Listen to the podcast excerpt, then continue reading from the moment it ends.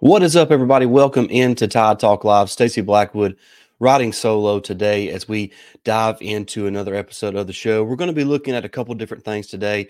Uh, not going to be an extremely long episode. We're going to be looking at the transfer portal and some of the news and notes that we kind of need to be keeping up with uh, in terms of the Alabama Crimson Tide.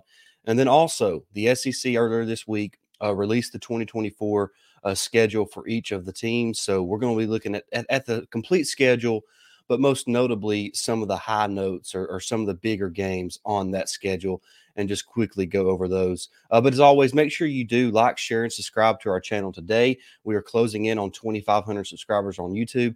We're also free and available wherever you find podcasts now on the Bleav Network as well. So proud to be a part of that fantastic network over at Bleav. All right, let's just start with the portal. And, and what I want to do is start with a question. And I want you to jump in the comments and let us know your, your thoughts on this.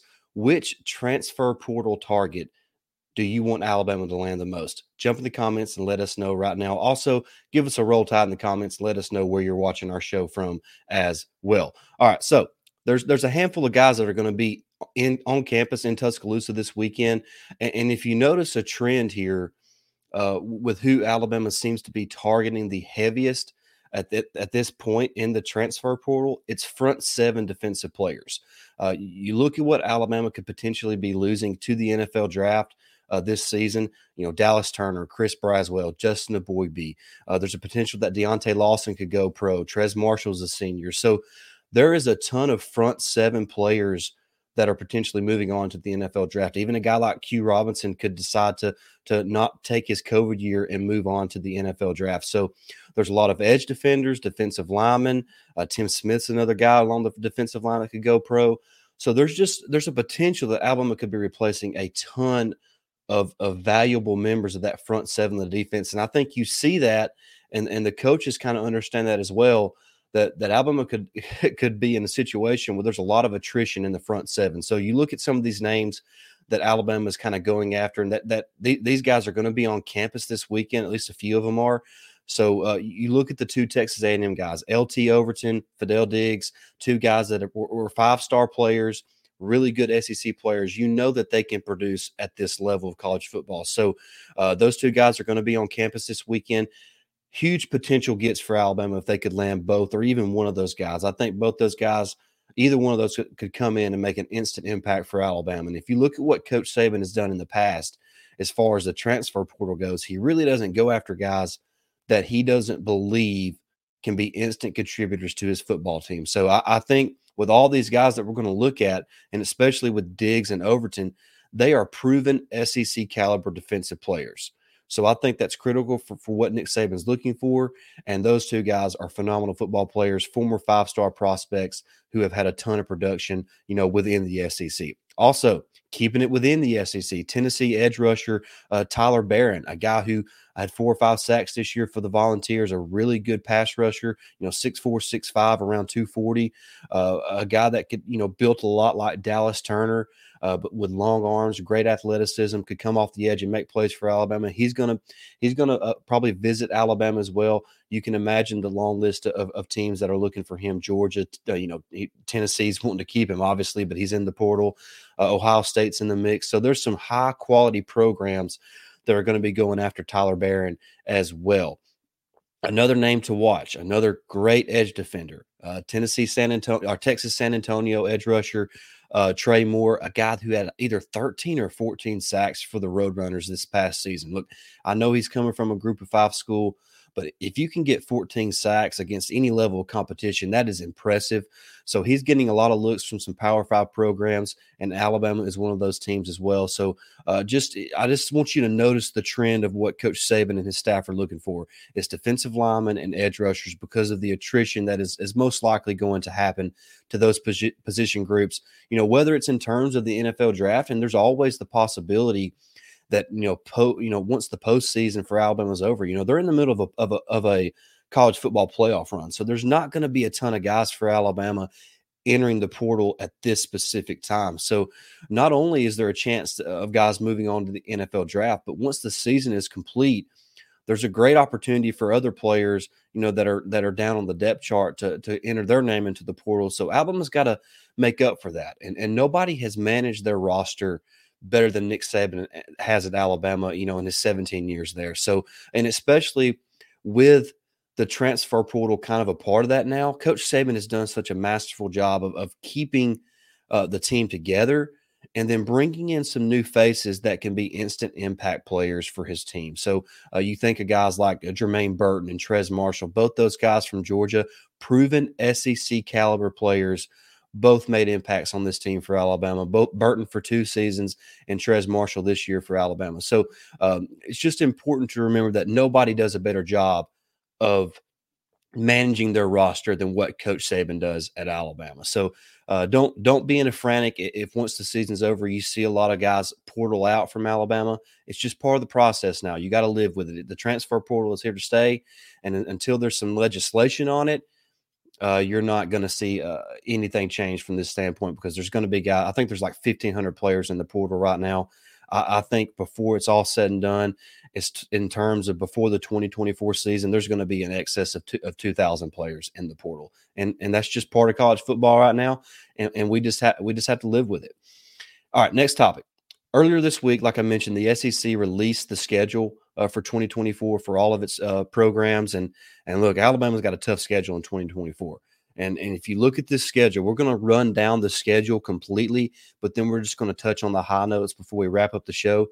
Uh, but but all those people in favor of a nine game SEC schedule, when you look at these schedules for for all these teams, I'm not sure a nine game SEC schedule uh, is a good idea for, from a playoff standpoint. If your goal is to get to the playoff, and the committee has kind of shown they're really not too concerned with strength of schedule, why do you want to burden yourself with another tough conference game? So that's just something to kind of note as well. But let's look at the Alabama schedule. They're going to open up the season August 31st against Western Kentucky at home, another home game the next week against South Florida. Then they will make the trip to Madison, Wisconsin to take on the Wisconsin Badgers, a Power Five team, you know, on the road early in the season. Great test for Nick Saban in Alabama. And one thing you're going to notice this year as well or, or excuse me, next season in 2024 is two open dates for the, for each team because the season, the way that the calendar falls and the season starts in the month of August instead of in September. So you're going to see an extra open date for these teams. And Alabama gets their open date the fourth week of the season before the big home matchup against Georgia on September 28th. Then they're back on the road the next week at Vanderbilt, South Carolina at home, at Tennessee, Missouri at home. Then you see that next off week before they travel to Baton Rouge to take on LSU. Back at home for Mercer, then on the road for new SEC member Oklahoma right before they take on Auburn in the Iron Bowl to close out the 2024 season. So, not an easy stretch uh, for Alabama in 2024, a really tough slate. And I just want to kind of touch on the, the high notes and, the, and the marquee matchups. And, and obviously, the biggest game is home versus Georgia and Kirby Smart on September 28th, you know, Alabama's fourth game of the season. So we're going to get an early chance to see, you know, what this team is made of next year in 2024. And that's going to be a lot of fun. But what I really wanted to focus on was these road games for Alabama. I mean, it would be tough to find three road matchups as or four road matchups as tough as Wisconsin in in the non-conference slate. Then you get at Tennessee, at LSU, and at Oklahoma. That is a brutal four game stretch of road games for Nick Saban in Alabama. And that's going to be tough to navigate. And I, I just want to kind of kind of say this, and especially moving to a 12 team playoff, you look at the eh, the conference realignment and how tough the SEC is now with 16 teams with Texas and Oklahoma coming in. Look, the, the goal used to be to be 12 and 0. Now I think you got to look at 10 and 2 being a fantastic season when you look at this type of schedule.